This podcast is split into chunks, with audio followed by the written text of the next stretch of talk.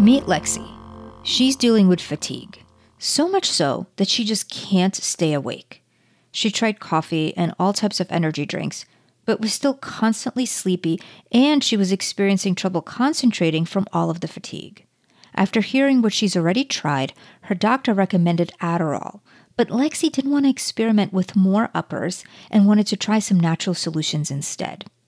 Energy is a huge issue for so many people, and when I met Lexi, she was excited to find a supplement to help her have more energy. However, in my work, I'm always trying to find the root cause of the issue and not just cover up the symptoms, even if it is with natural things. As I started to get to know Lexi and dig into her lifestyle and health history, I saw that her sleep was also quite off, though she didn't really think much about it. She said that yes, her husband did complain that she snored, and she would often fall asleep on the couch and blame the poor sleep on the fact that the couch was just not comfortable and her child was a terrible sleeper and often woke her up. She also never woke up rested in the morning, but in her words, quote unquote, that was the case her whole life. I knew this was key to her energy levels, and we needed to explore the underlying sleep issues to solve her mystery. Every year, thousands of people are told there's no explanation for their health concerns and no way to fix them. They feel frustrated, undermined, and lost. I know because that was me before I figured out the actual causes and reclaimed my health. Now, I help others do the same. I'm Ina Toppler, and this is Health Mystery Solved.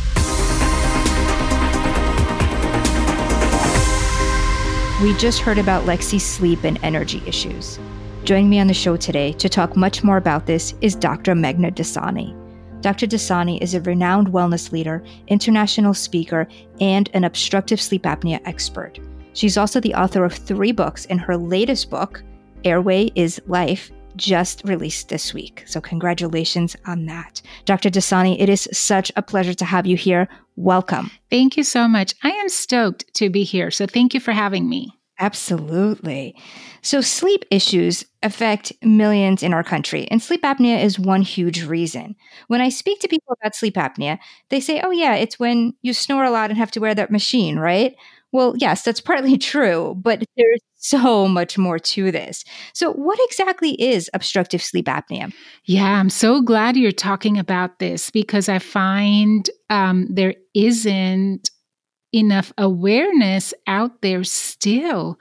And to date, you know, even within my practice, oh, well, even within my family, I'll have folks go, Well, I just snore a little, or I just snore when I'm tired. And what we do not know is that snoring is usually the first sign that something is wrong with that person's sleep, with their breathing, what we call sleep disordered breathing. Sleep apnea is when we stop breathing, when a person stops breathing for 10 seconds or more, multiple times throughout the night. And believe it or not, kids can have sleep apnea too. Kids can have sleep disordered breathing issues as well. No, you don't always outgrow this.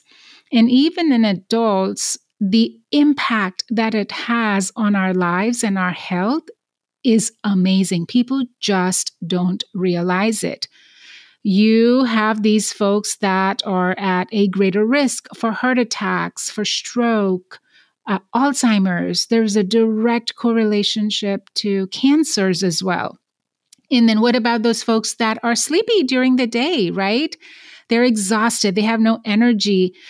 Falling asleep at the wheel, that scares me when I have to be driving next to somebody that may not have gotten the best sleep they needed, the enough hours or the quality of sleep. And those people are just functioning on autopilot. So there's so much more that goes into how these people feel and the impact on their health. It's just, it's mind blowing. Oh, wow. It really is. Dr. Dassani, what are some symptoms? I know we mentioned snoring, and that's what people say that they just have a little bit, but obviously it's important to know that snoring is one of the symptoms. What are some other symptoms that people can have when they have sleep apnea? Adults, I typically say we can fit them inside a box, right? Your adult patients that have sleep disordered breathing issues or sleep apnea, for that matter, obstructive sleep apnea, will present with the classic symptoms of snoring. Not uncommon to have a wife dragging their spouse in because he snores and I cannot sleep, doc. Um, that is the most common one. Choking or gasping for breath. When this person is stopping breathing visibly and they are coming up for air, they are trying to get that breath in. That's scary if you've never noticed it or witnessed it. Enough videos on there for people to go, oh my gosh, is this my spouse, my friend, my brother, my loved one, my family member? But um, choking or gasping for breath is another huge one. Excessive daytime sleepiness. In a culture that is so we we make it okay to consume energy drinks and sugary drinks and caffeine and junk food for that instant energy because we got to go go go right this is one i find that gets missed a lot excessive daytime sleepiness when you should be feeling rested not uncommon to have people that say well Doc, I sleep seven hours and I'm still tired. I am still falling asleep at the wheel. That should be cause for concern. For sure. I'm so glad you're mentioning that because this was actually one of the issues that Lexi was experiencing. She would sleep seven to eight hours, but she was constantly tired. Thankfully, she wasn't falling asleep on the wheel. She didn't drive that much, but she was falling asleep just sitting in the chair in front of the TV in the afternoon. And that's a big one. Yes, yes. And it's like you have no energy, right? I know if I were that exhausted, I would not want to do anything with my kids. You don't you don't have the motivation or the energy to play with them, to interact with them, to spend quality time with your spouse, your family, doing things outside of work, come home, I'm exhausted, try and sleep. You're not just productive. Now, one thing that was interesting in Lexi's case is that her son was having some sleep issues too. Now, he was very young, and sleep apnea is not something that she would ever think of or a conventional doctor would even really talk about either. But you were mentioning that sleep apnea is very common in kids, more common than people realize. Let's talk a little bit about that and some of the symptoms in kids because, as you said, they're very different than the typical adult symptoms. Right. Yes. We, you know, there isn't enough awareness. Now, you know, the classic miscon- the misconception that I see people have about sleep apnea is that your classic patient is going to be this adult overweight male, right? It's going to be this big person that has, they're just overweight and they're going to snore. What people don't realize is that anybody could have sleep apnea. It could be your 14 year old teenager. It could be that 26 year old slender, active female. It could be your baby. It is not uncommon to see little kids present with these symptoms too. And remember, early on, I said adults we can fit them into a box with their with their symptoms. They typically will present with what we talked about you know they'll be tired all day long. They'll be falling asleep at the wheel. They'll be snoring choking or gasping. Getting up to use the bathroom multiple times a night. With kids though now you could have five different kids that suffer from sleep disordered breathing that are positive for sleep apnea and that aren't breathing right. They could have seven different symptoms and they would all be different from each other. And which is where it becomes so hard for parents to say, well, wait, but this kid had that and my, my child is different. It again becomes very important. So in kids, what I tell parents is we want to make sure the snoring is always, remember, I said it's one of the first signs. So if you have a child that is a snorer, get that sleep evaluated. Talk to the doctors that your child sees. Talk to the healthcare providers that are part of their care. It could be their pediatrician, it could be their ENT, it could be their chiropractor, it could be their dentist. It doesn't matter. Make sure you are getting answers for that. So, snoring is one. Another more common symptom I see is kids that present with or have been diagnosed with ADD or ADHD. Hmm. The signs and yeah, the signs and symptoms of a child that is sleep deprived are the exact same as that of a child that has ADHD. So I always tell parents, you know, when I see kids within my practice and I see this as being something that the parents report, whether the child has been diagnosed or is taking medications, get their sleep evaluated. Because there are studies out there that show you know when we when they addressed uh, they took a group of kids um, that had the diagnosis and they addressed their sleep issues. They made sure they were getting quality sleep. About 50% of those kids were able to get off of the medications that's huge. Wow that's amazing. That's huge. Yes. I tell parents this all the time. If they need the medication they need it. Absolutely. But let's take this out of the equation. Let's make sure they're getting not just enough hours of sleep, but enough good quality sleep as well. Once this is sorted out, if they still need it, they need it. We're going to give their bodies what it needs, but we need to make sure we are actively addressing this issue if that is contributing to it. Yeah. So, any other symptoms in kids that are different than adults? Yes. Kids, bedwetting is a big one. Ah. And I'm not talking of your two year old that has regressed potty training. It is not uncommon for me within the practice to see older kids that are still wetting their bed. We're talking seven, eight, 10 year olds, teenagers. We have a 16 year old in the practice that still wets their bed. Now, you know, this is not because that child is too lazy or they had too much water to drink before they went to bed or whatever it may be. And we also know that the mom and the children have, they've done everything they possibly could, right? These are kids that are motivated. They, they, nobody enjoys this. The embarrassment, the stigma. Think about what it does for the social aspect for this child. Of course. It means no sleepovers, no camp. They're embarrassed to spend the night or have folks spend the night at their house, right? And that's where we want to make sure we're we're kind of tying this in. I'm fond of saying we want to be able to connect the dots for these parents, for these children, help them navigate what it is that possibly could be going on.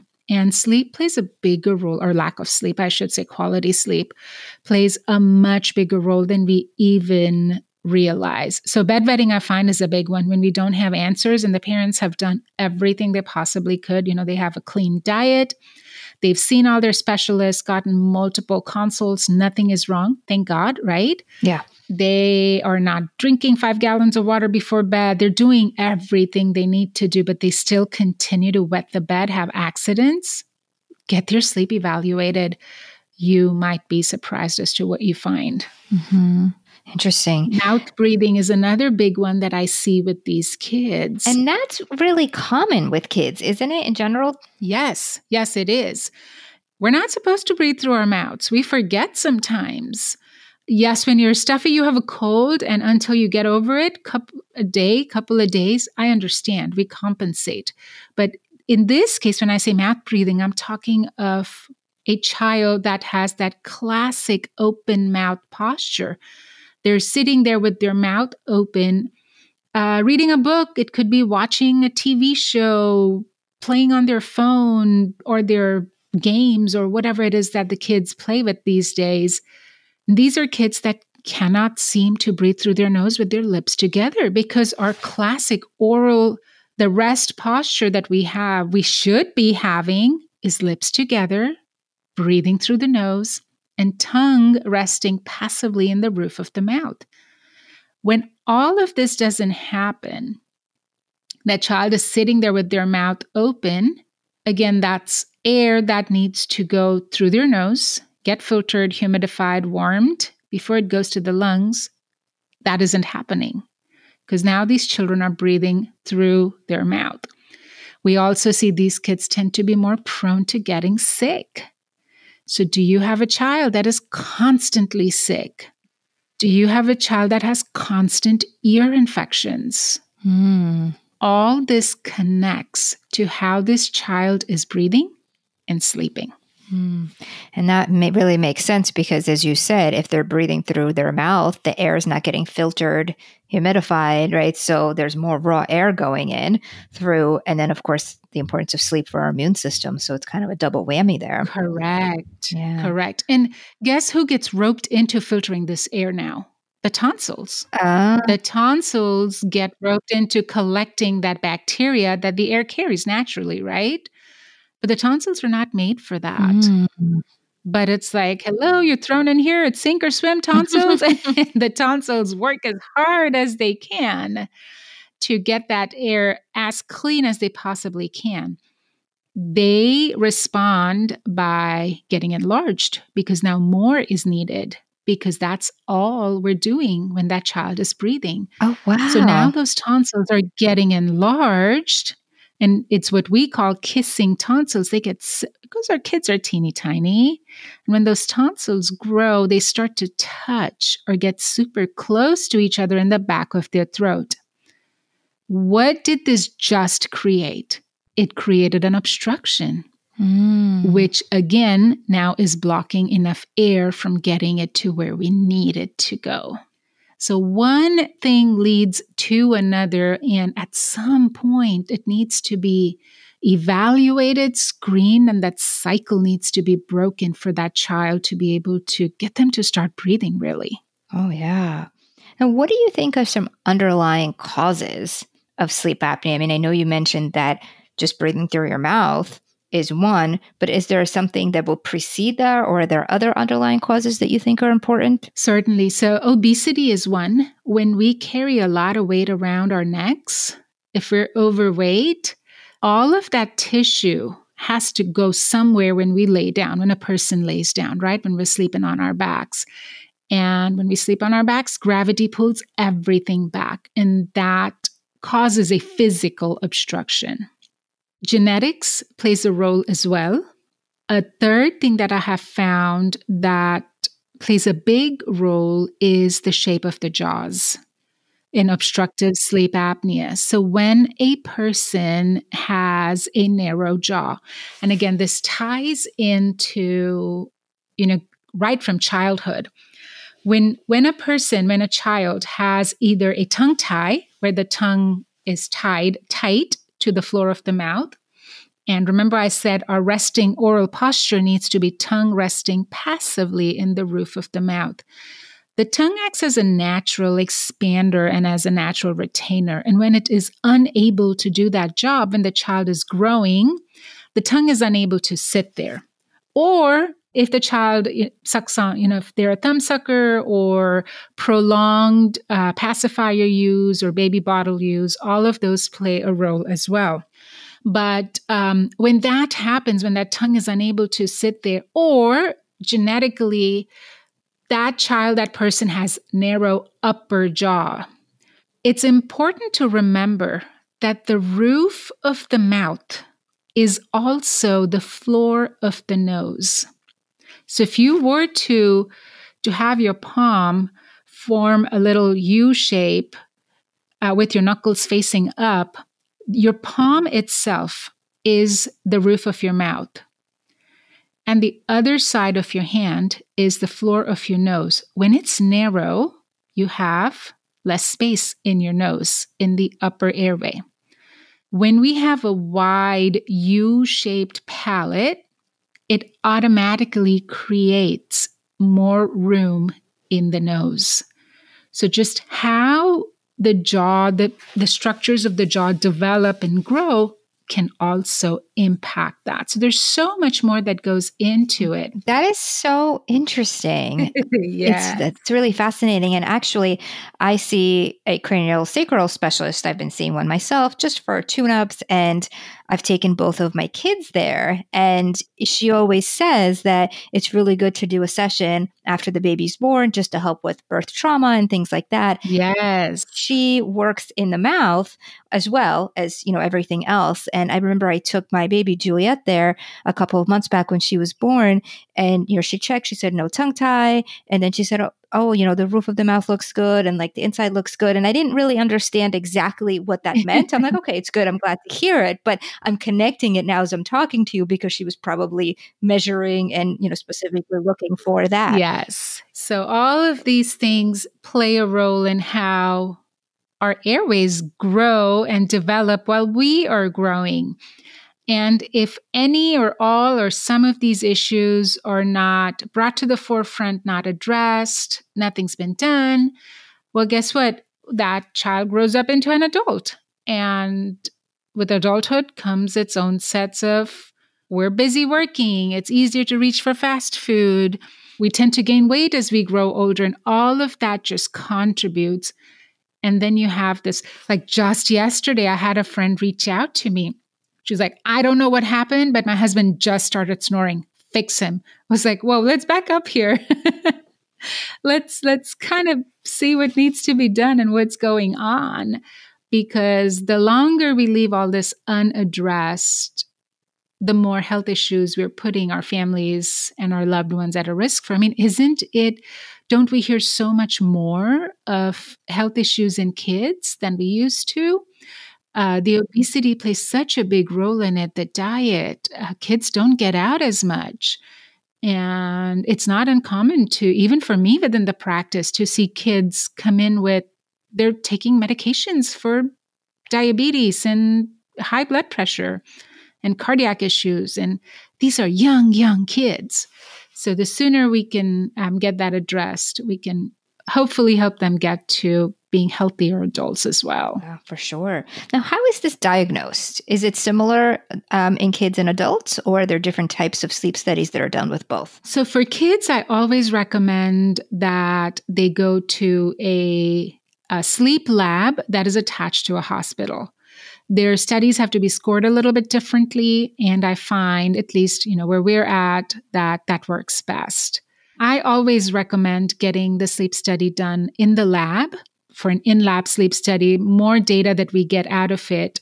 But uh, there are some home sleep tests that could also be used. But for the most part, I usually I tell par- uh, I tell um, patients, parents, it's best to go to the sleep lab and have it have that sleep study done. Okay.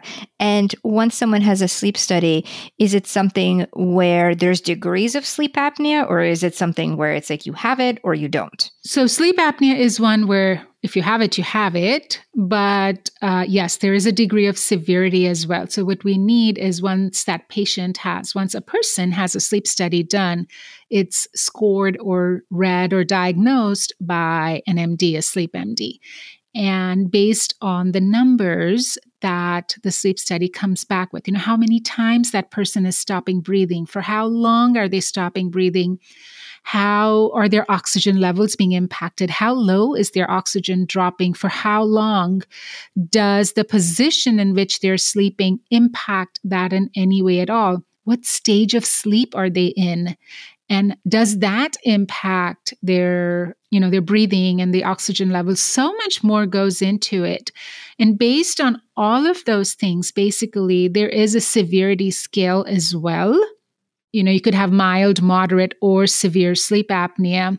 For adults typically that number needs to be below a 5 to be considered normal which means that person is stopping breathing five times in an hour for every hour that they're sleeping for that 10 seconds or longer. For kids, that is one. And I tell every parent this or every person that I see. It's like a lot of times just the once is enough. I mean, what is the damage that is happening with how long you're stopping breathing and how low those oxygen levels are dropping?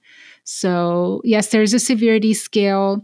Again, um, and I may be jumping ahead, but just because we're talking of severity, you know, the CPAP is the gold standard for treating sleep apnea, especially in adults.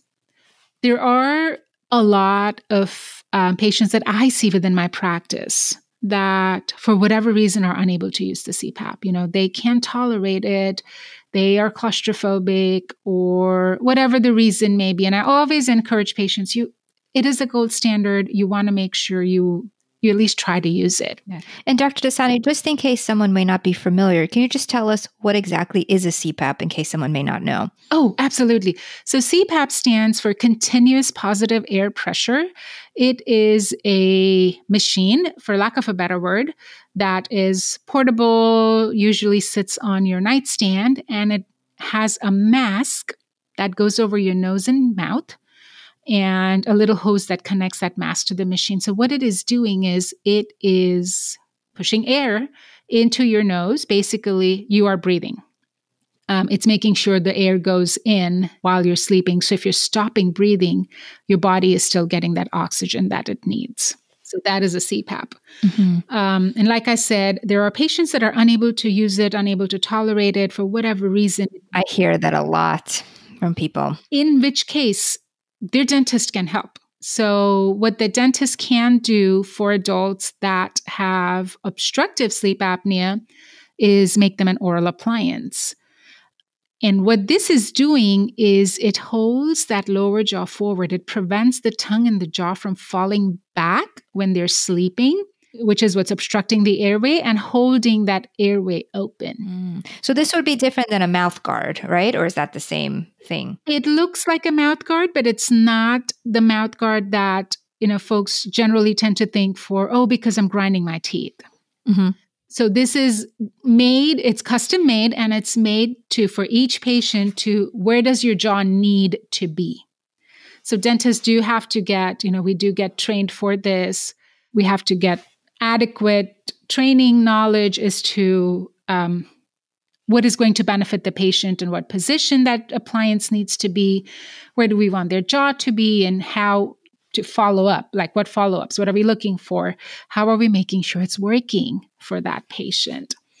That is how we would help our adult patients. Now in children we can actually use their growth spurts and we can impact the direction, the dimensions of their jaw while they're still growing. And it's it can be done with different tools that basically we have to be able to do this for the kids. It could be with appliances, it could be with expanders. If that child has a tongue tie, maybe that needs to be addressed.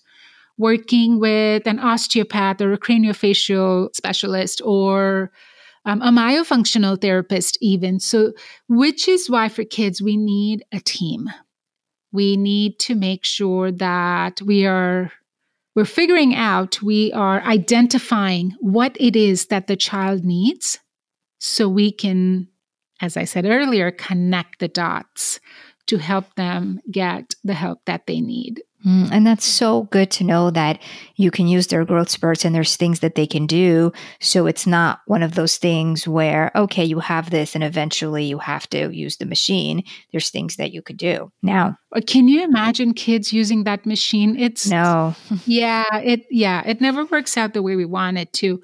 Besides, it also, uh, you know, because of how tight that has to be tied around their faces, we want these kids to sleep the 10 12 hours based on their age it it does impact growth in a negative way. So with kids we have the luxury of let's grow and use your growth spurts to to direct growth the way we need your body needs it uh, with kids, if it's not genetic where their jaw is just narrow from the genes, but if it's something in the way that maybe their head shape, you know, or how things formed, and like you said, you could use those expanders, but is there anything that could be done to prevent that from happening? When they're very little? Oh, when they're very little? Yeah. So basically, like I said, you know, making sure that we're breaking habits sooner rather than later. So if you have a child that uses a pacifier or sucks their thumb, um, because when we have for, I'm going to use the example of the thumb, right? Or, or the pacifier. When that sits between the tongue and the roof of the mouth, and then the child exerts that sucking force, again, that's molding and reshaping their bones as that constant continuous force is being applied so weaning the child off of their pacifiers weaning them you know training them not to suck their thumb um, taking away the baby bottle if we can as early as possible and how early I'm a fan of six months. I'm asking for myself right now. Yes. At six months. And I always encourage moms to nurse. Um, and if, you know, that is not a preference, if that is something that the mom prefers not to for whatever reason and no judgment there. As soon as the child can um, sit up so which is you know around six months is when i say use the the 360 cup or try to train the child to drink out of a cup. That way they're not too too attached to those um, sippy cups and the cups with the spouts or the bottles with the nipples which again just contributes to it but for sure we want that pacifier gone by six months. Interesting. Yeah because depending on who you ask i remember my son had it for a little while. He was grinding his teeth so this was almost like a, a thing that you know would help. And i was very concerned about it and the pediatric dentist that we saw he said oh as long as it's out by two it's okay. And i was like oh i feel better. But somehow I knew that, well, it still can't be good at two, yeah. but they seemed okay with it. So I'm glad that you're saying that because I think that it's, again, not talked about as much as it's needed. You know, things are still always changing, right? The more research we're doing, there's more awareness about this. So it is so dynamic. Like we get new information every day. And it's funny you mentioned too, because I have two girls both of my daughters, well, they were off the bottle by about nine months, but held on to their pacifiers for the longest time. And I know one one of my daughters was almost until two, and now I look back and I was I'm horrified. but it's you do what you do what you know best at that time, and which is why it's so important for us to raise awareness, to put this information out there for parents. Mm-hmm. Now, do you have any tricks to help kids, you know, older kids, you know, say like four and older, to breathe through their nose? You know, let's say that you are watching them and they're on their iPad or watching a video and their mouth is open. Do you tell them to close it? Do you kind of prop it? Or like what do you do to help them breathe through their nose? So I you know, I tell moms this make sure they can breathe through their nose. We forget that we form these habits because partly because they're unable to breathe through their nose. So, um, addressing allergies is a big one. If there's any inflammation in their bodies, we want to make sure we're addressing that, which is where working with your ENTs comes in. And I love my ENT um, but making sure we are communicating with them. Patients, our parents are communicating with them. It's like, hey, what's going on? Sometimes allergies need to be addressed. Is there an underlying food sensitivity? Dairy produces mucus. And I always, just today, I saw a patient, and that was one of the first things I told mom. I said, let's get you working. And she, luckily, she's one that's super motivated. She's like, we just started with a nutritionist, and I'm going to make sure she, you know, whatever their doctors are saying. But uh, step one, start with can they breathe through their nose? Is something causing all that allergy inflammation? That may be giving them stuffy nose. So addressing allergies is key. And, um, you know, reminding them to close their mouth is good, but if they're not going to be able to breathe through their nose, they're not going to do right. it. Right. That makes sense. Now, once people are diagnosed and they are working on a lot of the things that you mentioned, you know, a healthy diet, avoiding their food sensitivities, uh, better habits, losing weight, is this something that could be stopped or reversed? With sleep apnea, you mean? Mm-hmm. Yes. So with adults, the losing weight, again, it depends on the severity, what is causing it, you know, where your oxygen levels fall. There's so much that goes into it. Um, I tell patients this you never want to stop or discontinue anything unless your doctors tell you to. So if you are feeling amazing with whatever treatment modalities that you're using to address it, be it your CPAP, be it an oral appliance, you have to make sure you use it because that is what is keeping things manageable.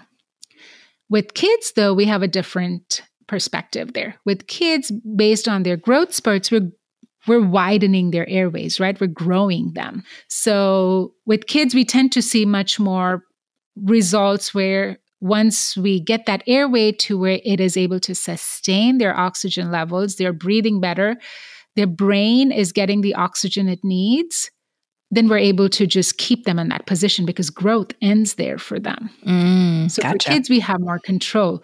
But adults, like for example, we had this lady in the practice that we've seen her for years, and her husband always says, you know, that she snores, she's always tired. And finally, I must have said something one day, I don't know what struck with her. She's like, you know what, doc, you've said this for so long. I think I'm ready. I'm tired of being tired. I am ready to do something about this. And sure enough, you know, we had her go try the CPAP. She's like, oh, there's no way I can do this. So we made her an appliance.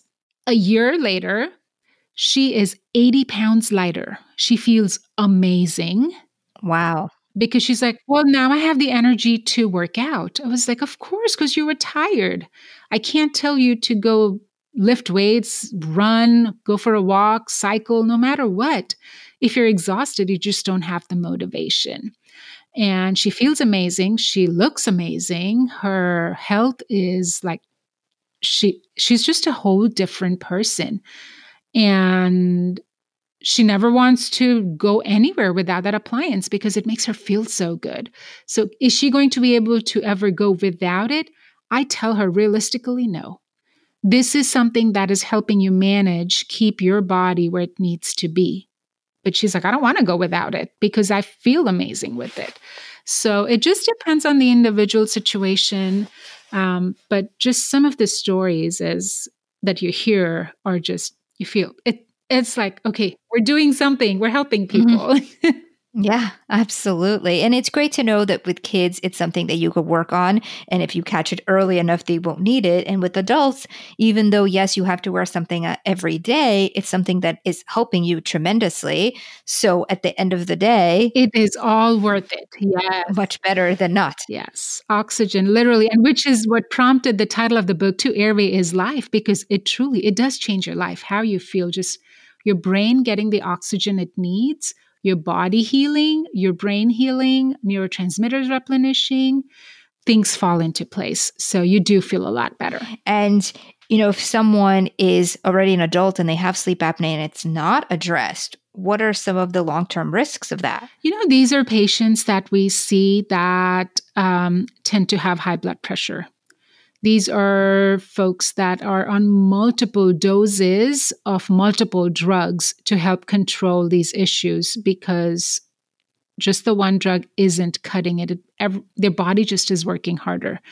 These are patients that are more prone to have diabetes, higher risk for strokes, higher risk for heart attacks, Alzheimer's, getting into REM sleep clears away all the toxins in the brain, which we know are connected to Alzheimer's.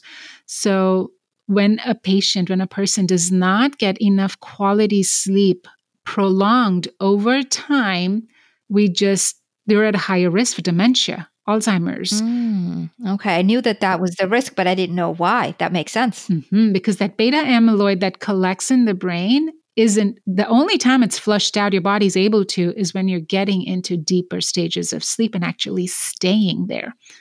If you're stopping breathing and your brain has to wake you up because you know you might you stop breathing long enough to where you don't wake up your brain has to constantly wake you up. Well you're not spending enough time in those deeper stages of sleep for your brain to clear all that out effectively mm. and which is why we tend to see the early onset alzheimer's it's so interesting to learn more about this and you know even more so like you said to really bring awareness to the fact that this can happen very early on. But the good news is that something could be done for both children and adults and even more so in kids.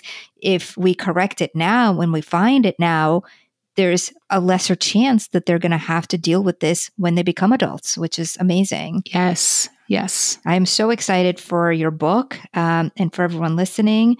Airways Life just came out this week. So, Dr. Dassani, as we wrap up here, what would you say is your biggest piece of advice for those that may be just starting this journey with sleep issues? Um, first off, thank you so much for having me and for helping spread the message. Super, super important. And I know you and I have talked, and thank you for spreading that message.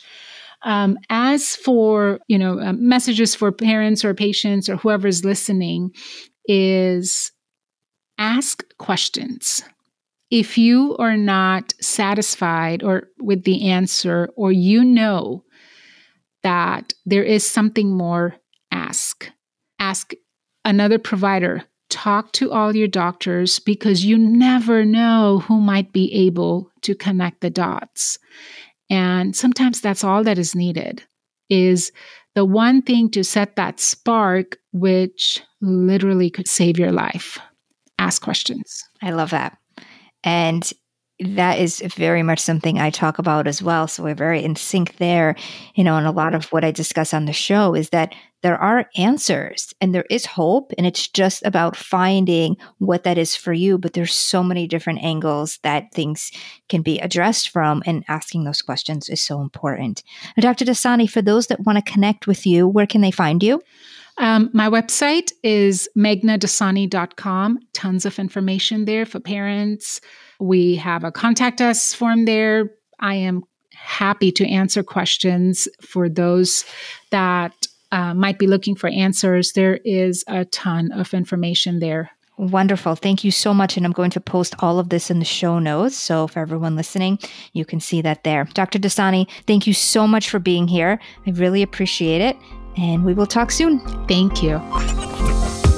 Approximately 5.9 million people in the US alone are diagnosed with obstructive sleep apnea, yet a staggering 23.5 million are living with undiagnosed cases of moderate to severe sleep apnea. I worked with Lexi's doctor and we recommended a sleep study, which showed that she did, in fact, have sleep apnea. As she started to support that, we talked more about her child and saw signs like open mouth breathing and congestion on top of the poor sleep. Lexi didn't realize that kids can also have sleep apnea, and I referred her to an integrative pediatric dentist in her area that was able to evaluate it further and work with her child. On the nutrition front, both she and her little guy were eating a ton of dairy. Being that dairy is very mucus producing, it can often contribute to congestion, and removing that from both of their diets was a great help, especially for her son, who was able to breathe much easier without it. Mouth breathing is often a learned behavior, and not being able to actually breathe through the nose is going to create that. While in some cases, of course, it can be due to structural things, many other cases could be due to congestion that's often created by foods, dairy being one of them. Once someone is then able to breathe through the nose more comfortably, it is then all about practice to breathe that way, and then the body can be retrained. As Dr. Dassani explained, there are many things that could be done when it comes to sleep apnea, and especially in children, catching it early and supporting it properly can fix it so that they may not need a CPAP machine down the line, which I think is amazing. If you or someone you know is having issues with sleep or extreme fatigue, please look into sleep apnea. Also, if you have a child that has sleep troubles or you're noticing mouth breathing and perhaps your child is dealing with things like ADD or ADHD, it is also important to rule out pediatric sleep apnea. If Lexi and her son sound like someone you know, please share this episode with them. And if you could do me a favor, subscribe to the show. This way, you never miss an episode. And if you're enjoying the show, I would love it if you can leave us a review. The reviews really help to move the podcast up in the ranks so that more people can see that the answers are out there and there really is hope. I'm Ina Topper. Thank you so much for listening, and I will see you on the next episode of Health Mystery Solved. All information, content, and material on this podcast is for informational purposes only and is not intended to serve as a substitute for the consultation, diagnosis, and or medical treatment of a qualified physician or healthcare provider.